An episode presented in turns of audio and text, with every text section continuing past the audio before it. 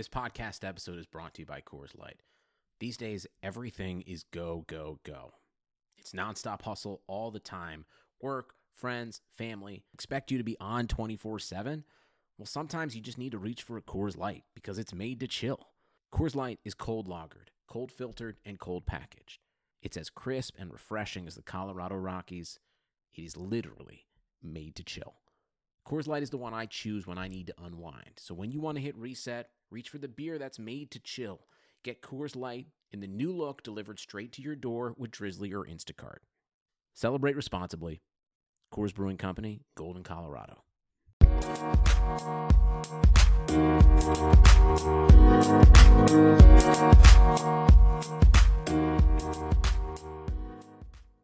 Welcome to another edition of the Equalizer podcast. And believe it or not, we're at the end of September when we talk to you again next weekend.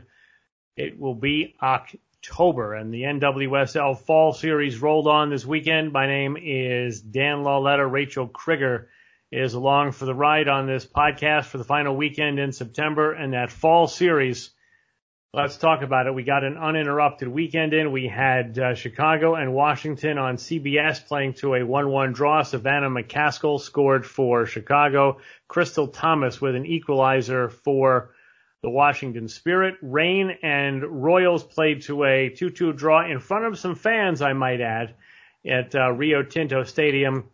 And the goals there, the Royals got on the board early. Diallo in the ninth minute, Tziarra King in the 22nd.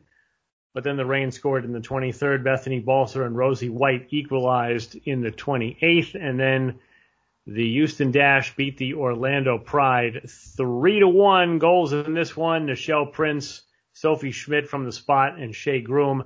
And for Orlando, Marisa Viggiano, which was the Pride's first goal in all of 2020. Remember, they missed out on the Challenge Cup and were 0-0 in their original game, their first game of the fall series against North Carolina Courage. So Rachael, welcome for the weekend. Uh, what did you see this weekend? Good to good to be back. Um, it kind of felt a little bit normal having um, three games in one day and kind of just going through that grind again. It, it gave a little bit of excuse me normalcy in a very not normal season. Um, yeah, it was a it was a good slew of games. I, I got to watch the earlier game and the later game. Caught it, caught some of the highlights from the OL Reign Utah Royals game, but I mean, overall, I thought it was pretty good soccer. I thought that midfields looked pretty good together. I liked the um, addition of Rosie White in the midfield for OL Reign, and yeah, I'm probably going to say her name like 50,000 times on this podcast. So let's get the count going. Um, Shirley Cruz was just a boss in the midfield for uh, OL Reign, and I'm really excited to see how that partnership with her and Allie Long blossoms together. Um, but I guess going down the line for, for Washington and Chicago, it was basically the Kealia Watt show. um, there was a lot of, a lot of chances for her. I think her final tally was three shots, um, with technically none of them going on goal, but she was pretty dangerous throughout the whole day and, and did a really nice job for for Chicago. Uh, I think she could have been a little bit more selfish on a couple plays. Um, and then I know there was another chance that she had that she probably should have been unselfish and, and sent across inside to, I think it was Savannah McCaskill, but, um, cool to see McCaskill to kind of bounce back after having that red card against the Spirit a few weeks ago and, um, and coming back and scoring a goal, uh, against the Spirit. Uh, and then for the later game, I mean, Houston, yeah, they dipped a little bit against the North Carolina Courage, but that was, I mean, that was in itself a thriller, a four to three win for North Carolina. I think that was last week, maybe two weeks ago. Um, time is irrelevant, right, Dan? yeah, and uh, you covered it all, I think, right there. Yeah, and I mean, the Canadian connection, I think, is always going to be the story for uh, the the Houston Dash for quite some time now with Nichelle Prince and Sophie Schmidt, both of them got on the scoreboard. Um, and then Shea Groom kind of just building where she left off from the Challenge Cup. So it's it's it's good to see. All right, I can take what you said any number of ways. Let's start with what you most recently said about the Canadian connection and specifically Nichelle Prince for the Dash, because I have heard for like a year and a half now you know, and Nichelle Prince really played well, and Nichelle Prince looks like she's coming along and blossoming and all that. And I am a Nichelle Prince fan, but to see her actually score that goal, you know, to actually make a contribution, I think that is the first time that that I've really watched her play where she's had a not that it's not a positive contribution when you play well, but she's an attacking player, and to finally see her get that goal and a very nice goal, rather than well, she was in position, you know, had the cross and it didn't work out, or you know, took the shot and it hit the post, or it went high and wide. It was a really, really nice goal, and uh, you wonder, you know, about you know, can she get that much better? And you know, the Dash seemed to have found something. Uh, you know, it's hard with the fall series to really figure it out, but it does seem like maybe they get a little carryover effect from winning that Challenge Cup. Yeah, I think they're one of the teams too that don't have as many players gone from their um, starting lineup over in so Europe. their best players gone.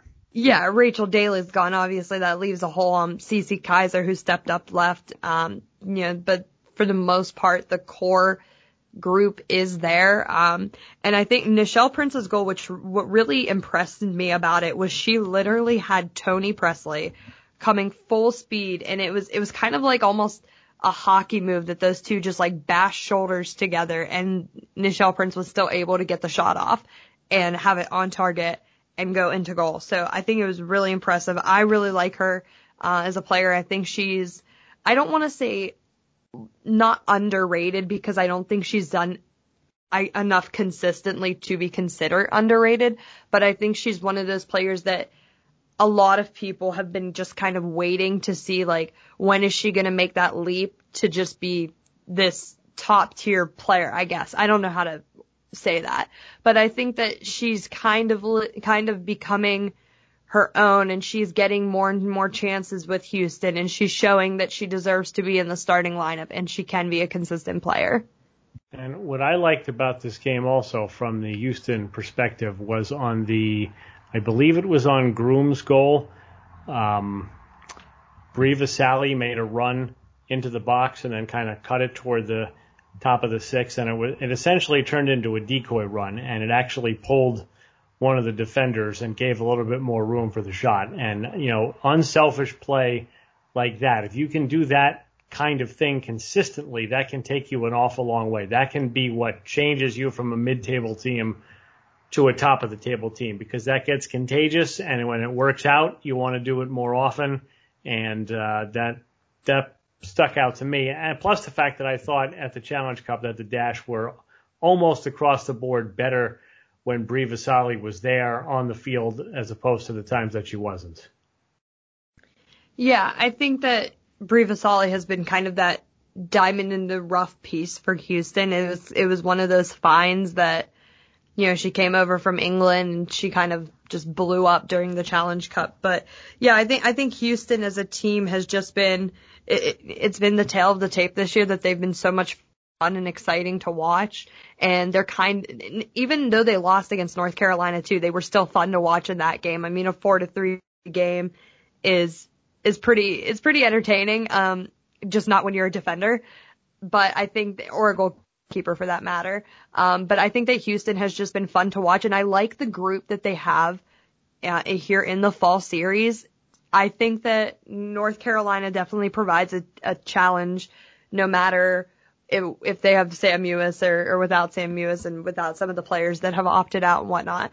And I think that Orlando is doing so many different things that it's kind of hard to prepare for them because they have all of these new players and it's like, well, who are they going to throw out there? What kind of formation is Marc Skinner going to throw out there? So I think they have a really good group in terms of it's just going to be a honestly, it's just going to be like a fight no matter what because of just the odds that are up they're up against. Another point you made uh, in your little review of the weekend was about Rosie White, and you know if you remember, Rosie White went to the Reign in 2019 after Fishlock tore her ACL, and there were back-to-back games where the Reign won one nothing, and Rosie White had the goal in both games, and they had such a crazy, bizarre 2019 season, and they managed to get in the playoffs, and they probably wouldn't have been there without that contribution from Rosie White, who, as you know, started uh, in in Boston and then left the league and came back and wound up, um, you know, with the Reign up in the Pacific Northwest. But you know, you get her playing like that, you get Fishlock playing well, that could be a real potent duo because I still, you know, I kind of feel with the Reign, which is, you know, I thought this when I thought we are going to have a real season that they were going to struggle to find an identity, and I still feel like they're struggling to find an identity. But uh, you know, a Rosie White contribution can only be a good thing there. I think so too, and I think that even still, they have another really good player in Dani Weatherholt. I've always liked her, and I thought that maybe just the fit in Orlando wasn't great for her, so to see her go to the Reign and I guess just get a new challenge, something different has been good. And I, I was, I don't remember who I was talking to about this the other day, but one of our um, NWSL media friends up in Seattle, but I said, you know, the argument was Rosie White, Dani Weatherholt. Um, and a lot of people, you know, a lot of people are talking to are saying, oh, it's Rosie White's a shoe and Rosie White's a shoe in. But I think that Dani Weatherholt too possesses some, not some talent, but just talent. And she, I think she would be good in that range midfield. I would like to see her working with Allie Long and Shirley Cruz um, and with the attacking players like Balcer and Spencer and, and whatnot. But yeah, I think Rosie White is, is probably one of the more unsung players in the in the NWSL. Maybe it's because you know she's not the most she's probably not the most popular, but I think that she's just a really hard worker, and I liked how she looked. Um, granted, I really only got to see the highlights, but I liked what I saw uh, against Utah. Now, on the flip side, there, some of the defending that I saw this week around the league was I don't even know how to describe it. The the Tziarra King goal for the Royals, the Reign players were literally standing in front of the goal with their arms shrugging, like the arm shrug emoji that we all use now from time to time. I mean, it was, it was terrible. The Crystal Thomas equalizer for the Spirit was on a really, not only a poor back pass and I think a poor effort on the player that it was intended for too, but a bizarre decision even to make that kind of pass in that situation. Um, you know, the the goal that Orlando scored. I mean, Jane Campbell, what are you doing on that near post? How, you know, there was about an inch and a half in between Campbell and the near post, and that one, um, you know, squeaked in. I thought the defensive breakdowns this weekend were striking. I don't know if that's a factor of teams not being together or um, you know, it, maybe it was just an off weekend, but it really struck me this weekend how poor the defending was, both individual and as and team defending. Yeah, I don't have an answer for that, but I, I can definitely attest to the um, the Crystal Thomas goal. Uh, it was it was just not good. I think that Chicago just kind of I don't want to say got lazy, but I guess for lack of better phrase, got lazy. The the back pass wasn't good. It was just I feel like it was an easy mistake to avoid. But I think that I don't know. The defending at both the Challenge Cup and the Fall Series, I think, has just been meh. It's been, as you said, that shrug emoji. It's been like whatever. Um, but I think that I don't know if that's because of how everything has been switched around in terms of players being gone, players opting out, and all that, all those factors. Yeah, I guess uh, we won't know. I mean, I do think defending is the one thing, even though, you know, it's probably more difficult, I guess, to develop a consistent, cohesive attacking structure, but, you know, you can probably come up with creative attacking play a little bit more off the cuff, and it maybe takes a little bit longer for defensive players to blend in together. You know, I didn't think Casey Murphy had a really good game. So, you know, we'll see. Maybe, again, maybe it was just what happened on the weekend, but I thought the defending was, uh, was quite poor. And Crystal Thomas, by the way, and I've said this on the podcast in the past, she is the next Kristen Hamilton. She scored another goal. She was not drafted. She is a player that has come from when Spirit were putting her on and off the roster a couple of years ago, depending on injuries and absences. I am all in on Crystal Thomas 2021 being a big factor for that team.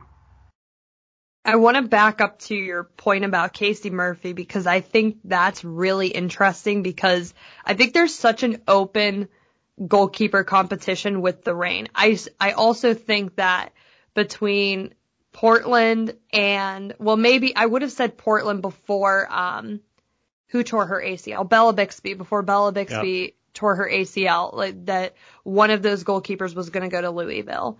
Um, between her and Britt Eckerstrom. And now it's like, well, who, who knows? And then you gotta throw Adrianna Franch in there as well.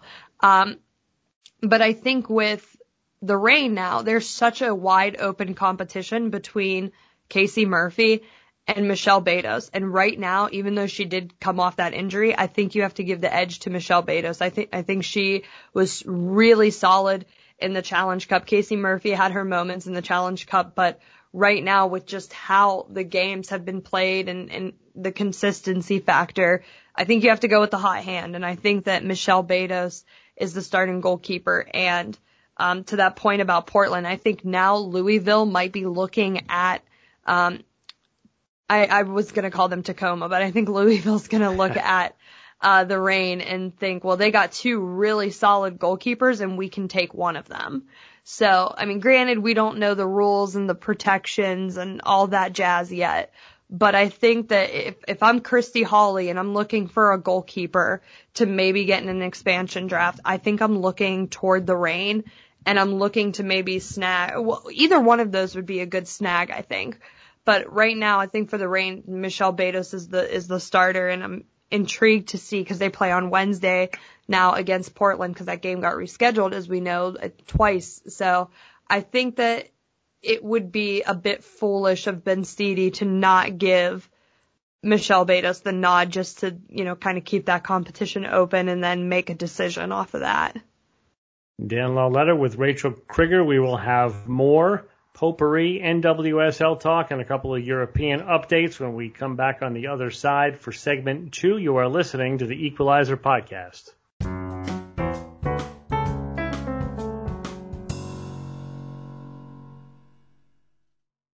What's up, everybody? Jeff Kassouf here, founder of The Equalizer. I want to make sure that you know we also have another podcast called Kicking Back, which is interview based. We talk to players, coaches, personalities from across women's soccer about defining moments in their career and some important things from the present day and look ahead a little bit to the future. We've had guests like Crystal Dunn, Becky Sauerbrunn, Jill Ellis, Bev Yanez, Ali Riley, Julie Foudy and Mia Hamm, so many already, and many more to come. So please go ahead and check out Kicking Back Pod on any platform you find your podcast.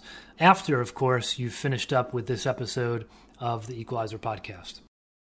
Back on the Equalizer podcast, Dan Lauletta with Rachael Kriger, and a reminder to please check out our web content at equalizersoccer.com or for premium content, equalizersoccer.com slash subscribe. And if not already a member over at equalizersoccer.com slash subscribe, go there now and sign up for your free seven day trial. And one other reminder that if you like what you hear on the podcast, please rate and review the Equalizer podcast today. Rachael uh, was talking about uh, Casey Murphy and Michelle Betos with the Reign and whatnot. And they're going to be playing on uh, Wednesday with, with the double makeup against the Portland Thorns. Um, I, look, I, you know, I meant I made my case for Crystal Thomas in segment one, but I have long been part of the Michelle Betos fan club. But I still think, and I'm not saying that Betos can't or even shouldn't play this week. You know, I think, uh, I think, you know, if you are putting yourself out there to play and make yourself ready for these games, you should get some minutes if you're healthy. You know, period. Because these are not games that are, you know, tipping the scales in anything in particular.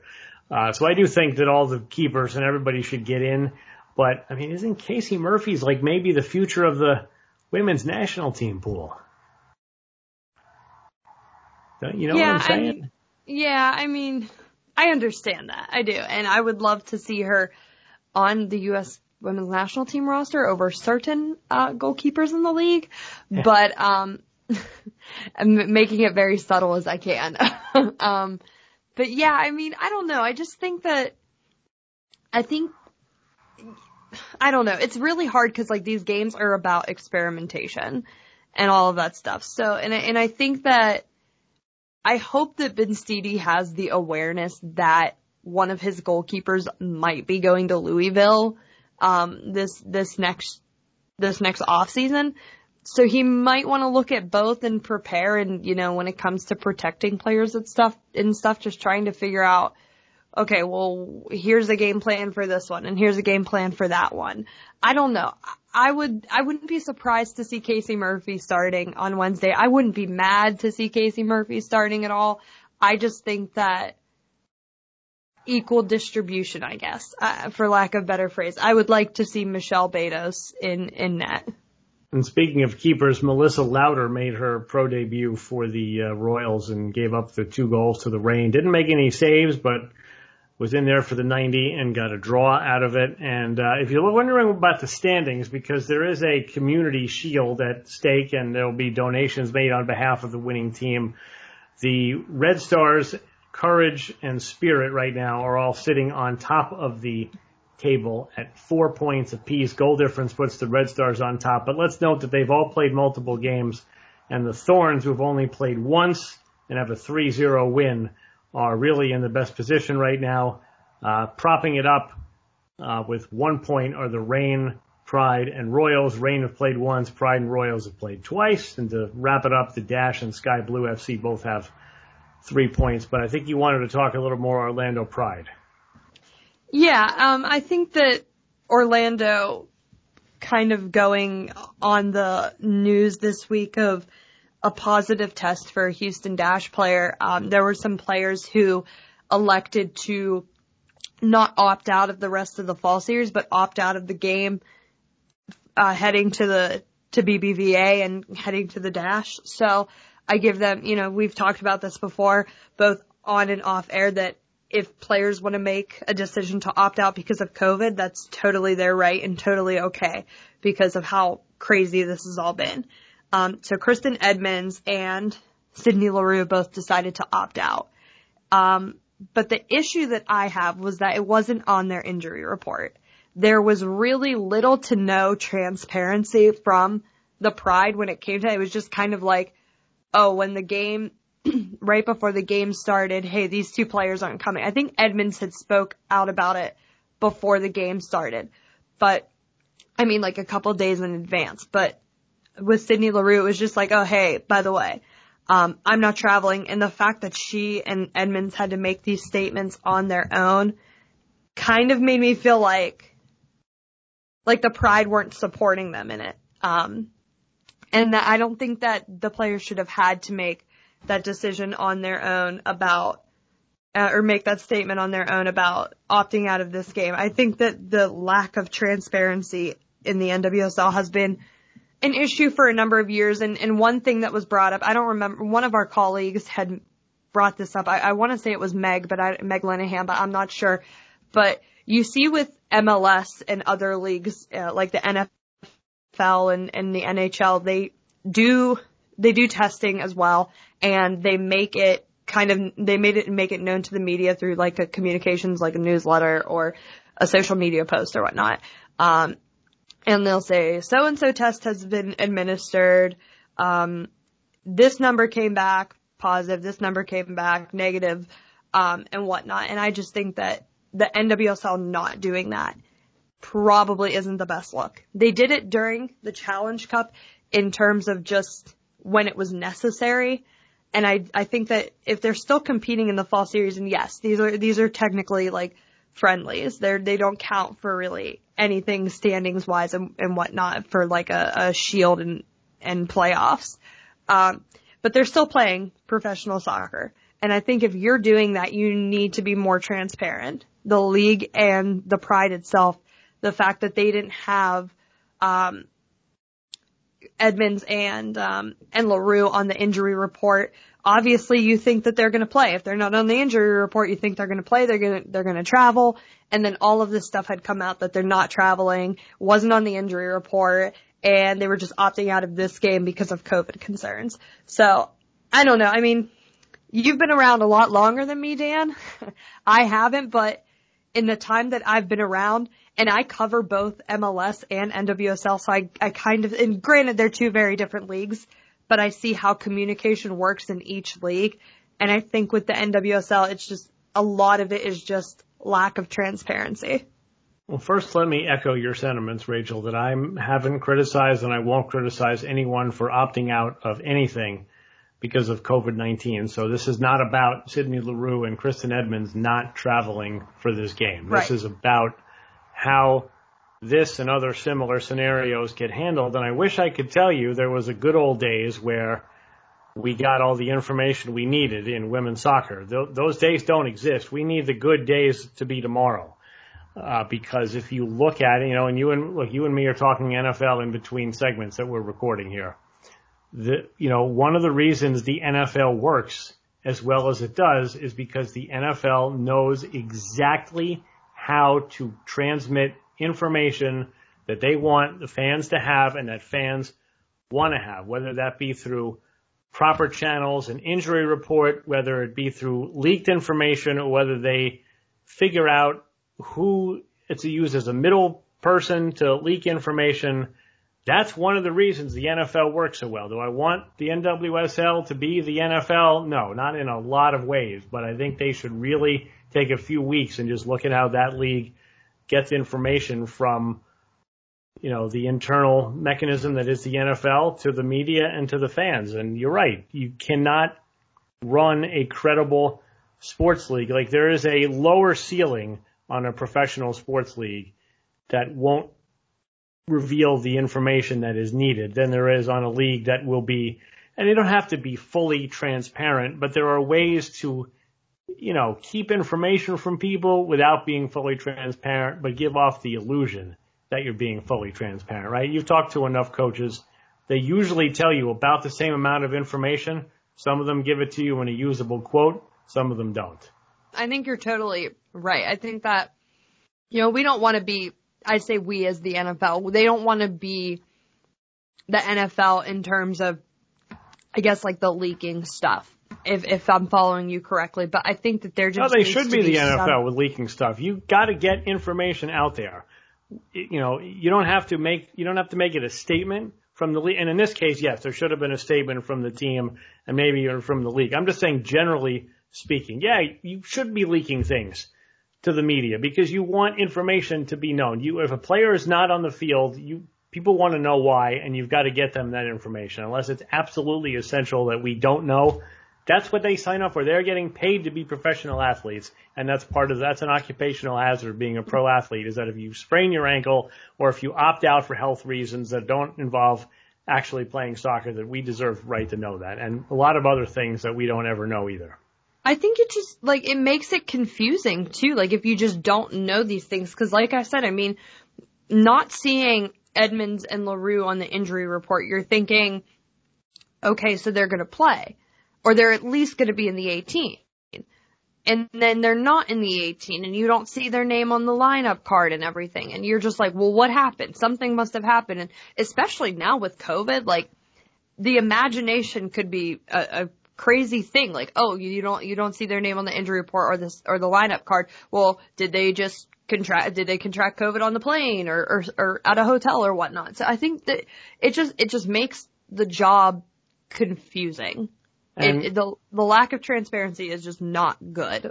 And going back to the Craig Harrington situation a week prior, you know, you wait till the game starts, then you have the broadcaster casually drop that Craig Harrington's been placed on leave of absence. And then guess what? Nobody's watching the game because they're all scouring Twitter to find out if they can get the answer. That was in place for at least 24 hours, if not more, before that game. That information could have been out there so that you know, it could have been something where we were focusing on the game or where people were in the know about whether or not, you know, about why Craig Harrington wasn't going to be there. And it could have been a big deal that Amy LePeilbet was actually coaching that team for that day and, you know, is now the interim head coach. So I think at the risk of sounding, you know, dense and naive, just I don't understand why everything has to be very top secret with the N- NWSL. Like I feel like that's what it is. That's the that's the whole you know, for lack of better phrase, that's the whole vibe I get is everything needs to be top secret and, you know, we need to, we need to pro- protect the, the club and, and the front office and, and whatnot. And it's, it, and sometimes, and especially in this case with Leroux and Edmonds, they kind of left the players out to hang, like just high and dry. Like they had to go and make their own statements. They couldn't even do it through the club and, and there wasn't anything like, like I remember when Megan Rapinoe opted out. She obviously made her statement, and then you know there was a statement from I, I think it was Farid Benstiti or it was um, Bill Predmore, one of the two. So there's yep. there's not even the the chance to have you know Marc Skinner or or one of the front office people in Orlando to to say something either, whether it be something just as simple as, yeah, we support Kristen and and Sydney's Sydney Leroux's decision to opt out of this game. Happened in baseball. Andrelton Simmons opted out for the Angels with like five days to go. The Angels put out a quick statement. Andrelton Simmons has elected to opt out of the rest of the season. We respect his decision. Boom, done. Everybody knows why he's not playing the next day. And that's the end of it. All right, couple news and notes. Um, Carli Lloyd kind of hinted this week on social media that she will indeed retire following the uh, 2021 Olympics. And if you see that as a headline as Tokyo 2020, that's still what they're calling it, but it's 2021. Any quick, uh, I guess there's no such thing as a hot take on Carli Lloyd's retirement because we've been discussing it for about 10 years, but um, anything quickly to add on that? No, but there is a saying. Um, I remember a couple years ago when Ben Roethlisberger of the Pittsburgh Steelers had said he was thinking about retirement, right. and I don't remember who it was, but might have been Terry Bradshaw that said, "If you're thinking about retirement, you've already retired." So, well, little, not not quite yet. For thought. in that case. All right. Uh, in the English, um, no league action this week, but the FA Women's Cup this weekend quarterfinals. Arsenal 4-0 over Tottenham Hotspur. Everton with an upset of Chelsea, and Everton's off to a good start in the league too. That's a team to watch. 2-1 over Chelsea. Birmingham City went to PKs and beat Brighton and Hove Albion. Am I saying that right? I'm working on it. John Howard had me, had give, give me some assistance a few weeks ago. Uh, so Birmingham City moves on. That was 2-2 in regulation. And uh, Manchester City over Leicester City 2-1. And they're going to come right back and play semis on Wednesday. Birmingham City hosting Everton. And then Thursday, Manchester City hosting Arsenal. Those are both listed on Soccerway at 2.15 local time. So check your time conversions. Um, as far as that goes. Let's uh, look at our Twitter questions. A little bit light on the Twitter questions this week, uh, but one from Brooklyn Sooner about Liga MX Femenil opening up the league next year to foreign players. What, if any, details have you heard about this upcoming change? Um, I don't have a lot, just that that was, you know, it was a start small and get bigger part of the plan. And I'll tell you what, that league has a chance to actually, I think, compete with the NWSL in five or ten years if they continue going in the direction they're going. And I think that would be good for the NWSL if that happens. I think it would be cool too to, you know, with the growth of, of Liga MX Femenil, just maybe grow some, pay attention and grow some other leagues in that kind of central uh, Latin America area. I know Costa Rica has an up and coming women's league. So, you know, you build some of these leagues up and, you know, you could always you know, toss your, to, have these leagues toss their name in to do a CONCACAF Champions League like the men have. That would be pretty cool. Sure would. Maybe even better than the men because that men's CONCACAF Champions League can get kind of brutal. So it's a mess. maybe the women's competition could jump on and be better right off the bat. Uh, Michael Phillips, how are you watching the FA games that are not on the FA Play or Sunday's Man City game, for example? I uh, plead ignorance on this, but if I can find out, uh, Michael, I'll respond to the tweet, and I think you're in the same boat as me there. Yeah, those are too early to wake up for. All right, I am going to uh, thank you for being on the pod. We'll be back next week. You've been listening to the Equalizer Podcast.